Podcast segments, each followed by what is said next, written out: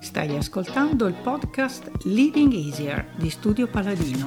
Strumenti, risorse e spunti di riflessione per affrontare il tuo compito di leader in modo più efficace, con più facilità e meno stress. Trovi tutti gli episodi sul sito studiopaladino.com.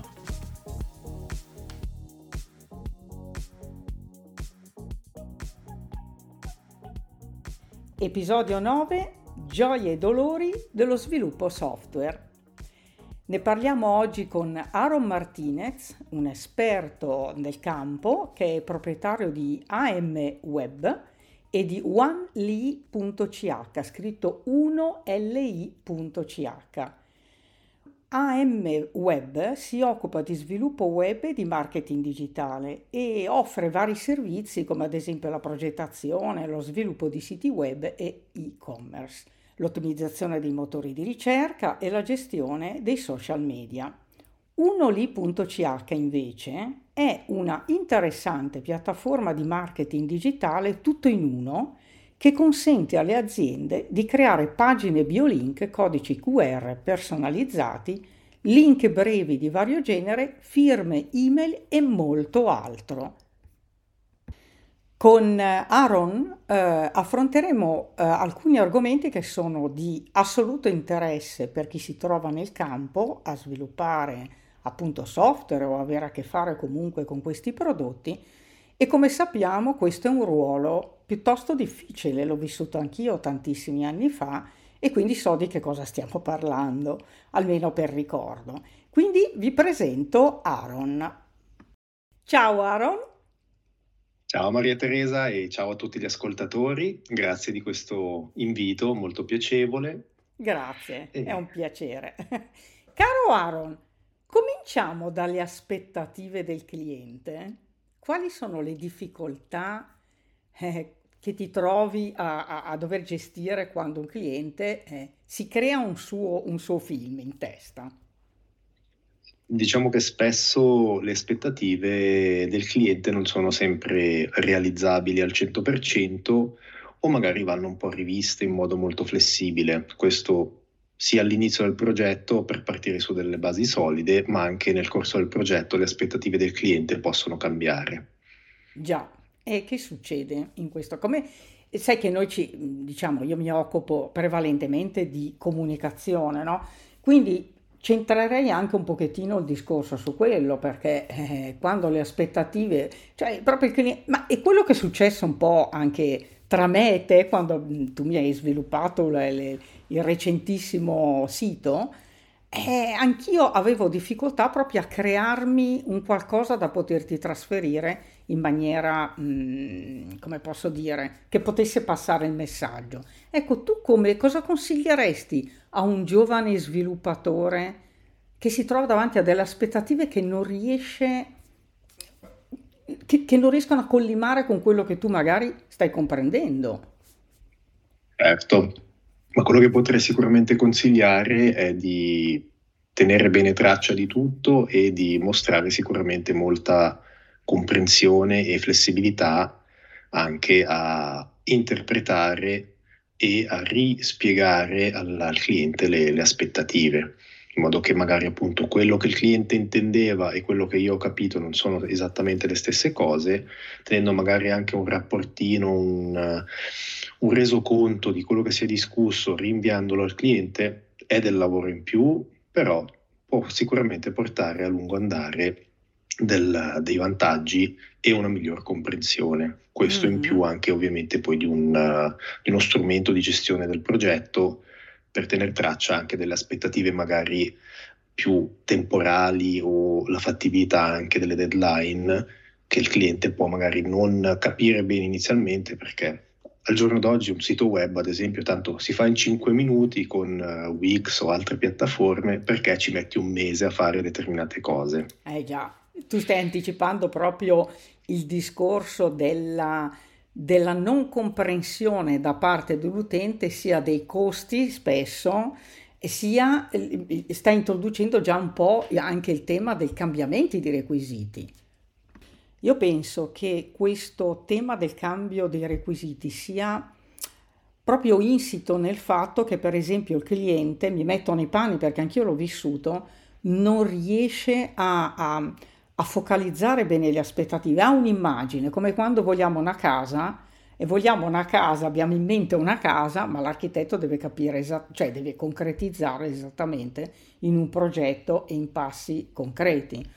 Quindi, ecco, forse io e te una soluzione l'abbiamo trovata facendo un po' come un work in progress dove io magari ti passavo, che so, delle immagini PowerPoint, degli schemini fatti a mano, eccetera, dove pian piano potesse passare, come dire, l'idea che man mano mi si formava in testa, perché molte volte non è chiara del tutto. Cioè i requisiti sì, ma non come poi questi debbano essere sviluppati, che ne pensi? Esatto, sì. Ma questo può aiutare anche moltissimo per quello che riguarda i contenuti, proprio nel caso del sito internet, la, il cliente non per forza ha in mente tutti i contenuti che vi figureranno. Esatto. Facendo, come dicevi tu, un, un work in progress, riusciamo man mano a definire anche quelli che sono i contenuti, magari appunto il cliente aveva in mente una descrizione del chi siamo, del about us o, della certo. storia della, della ditta, mm-hmm. che poi però risulta o magari troppo breve o troppo dettagliata per un sito e si va a rielaborare. Esatto. Quindi il discorso, la soluzione che avevamo trovato noi la trovi io penso sia fattibile per un singolo come me, diciamo, no? un professionista, ma per quanto riguarda un'azienda, se tu hai davanti un'azienda, quindi avrai un interlocutore, è un qualcosa di percorribile questo work in progress o tu agisci in maniera diversa? È sicuramente uno dei, degli approcci che preferisco, non è mm. sempre possibile anche perché spesso magari con delle, delle aziende si può avere eh, più interlocutori, quindi fare un work in progress a eh, 8 mani piuttosto che 16, piuttosto che 128 diventa un po' difficile. Esattamente. Quindi immagino... E spesso... Eh. Spesso magari arrivano anche dei, dei, contenuti magari da fonti esterne, magari la ditta fa riferimento a un copywriter e quindi c'è da interfacciarsi con eh, questi tre punti di riferimento, diventa un po' più difficile. Esatto, infatti eh, c'è anche il tema della difficoltà a trovare appunto la, una collaborazione disponibile sia nel tempo che quando, soprattutto quando ci sono forse le aziende grosse, no? quindi dove devono fare loro delle riunioni per capire esattamente che cosa vogliono, eccetera, e quindi questo poi si tramuta in una scarsa disponibilità di tempo nei tuoi riguardi per andare avanti col progetto. Questo succede? Esatto, sì, esatto. spesso arrivano del, dei lavori già mezzi fatti, diciamo, ah. dove piuttosto che avere un, uh, un, interfacciamento molto flessibile, molto appunto in questo approccio work in progress che abbiamo detto prima, uh, le ditte magari fanno, fanno o cercano di fare il grosso del, del, lavoro di progettazione a monte e poi si rivolgono a qualcuno con un progetto già molto, molto definito, già. in cui intervenire diventa già un po' più difficile. Già, già capisco. Quanto è importante, eh, questo proprio per diciamo anche i giovani sviluppatori, quanto è importante la comprensione del business del cliente per chi sviluppa un software per loro, per il cliente? Per le aziende. Eh, esatto, sì, è abbastanza, è abbastanza, fondamentale in modo da poter anche proporre sin dall'inizio qualcosa di sensato per il cliente. Mm-hmm. Se ad esempio nel tuo caso ti proponevo un template per il sito che andava a fare riferimento a dei gioielli di lusso, mm-hmm. aveva poco senso. Certo. Quindi se io a monte non so che il cliente gestisce la, il tal negozio piuttosto che il tal servizio o vende determinati prodotti, è anche difficile proporre qualcosa di sensato. Certo, poi... Infatti spesso preferisco anche, anche nei, soprattutto nei primi incontri, andare io dal cliente in modo che posso anche diciamo, un po' mh, tastare, annusare il, il, l'habitat, chiamiamolo certo, l'habitat certo. naturale del cliente che sia il suo negozio, lo chiaro, studio, quello chiaro. che è. Quindi parlando invece di aziende più grosse, è chiaro che la comprensione dei processi, perché sicuramente un sistema diciamo un po' più complesso, che vada anche a, eh, a soddisfare le gestioni che so io del magazzino piuttosto che del reparto vendite eccetera è chiaro che la comprensione dei processi è qualcosa di fondamentale.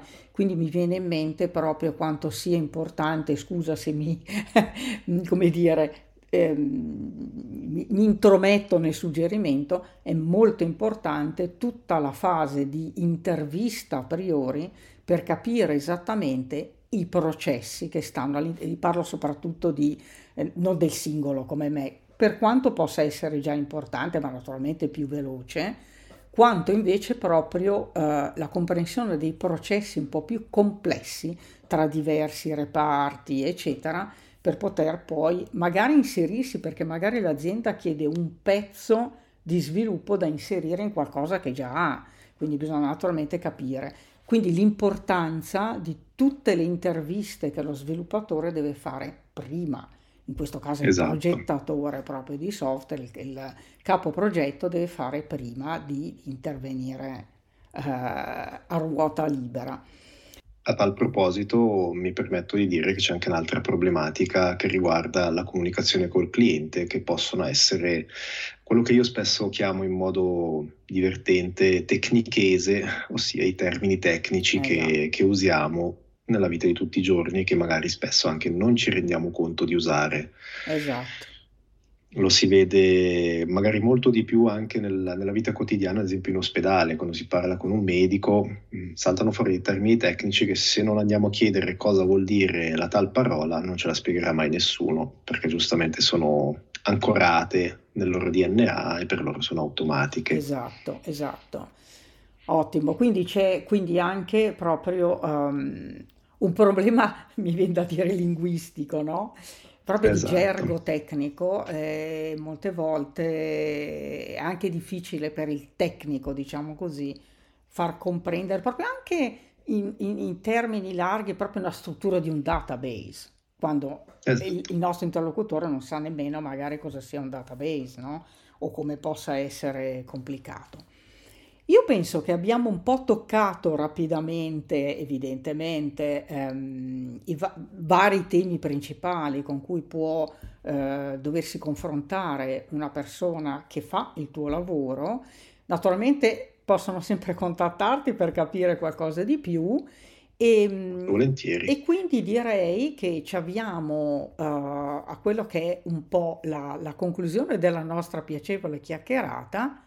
E quindi prima di lasciare i nostri ascoltatori, ringraziandoli per eh, l'attenzione e la pazienza, mi fa piacere um, presentarvi un, un, qualcosa che eh, il nostro Aaron ha deciso di offrire a chi voglia magari eh, approcciare la, la piattaforma eh, unoli.ch in quanto Aaron eh, offre il 20% di sconto su tutti gli abbonamenti di AM Web, menzionando Studio Paladino. Il 20% di sconto su tutti gli abbonamenti unoli.ch, come dicevo, con il codice sconto Studio Paladino. E quindi Aaron, grazie mille di questa disponibilità e alla prossima. Grazie a te Maria Teresa e grazie a tutti gli ascoltatori. Abbi cura del tuo carattere, la vera base di un'autentica leadership.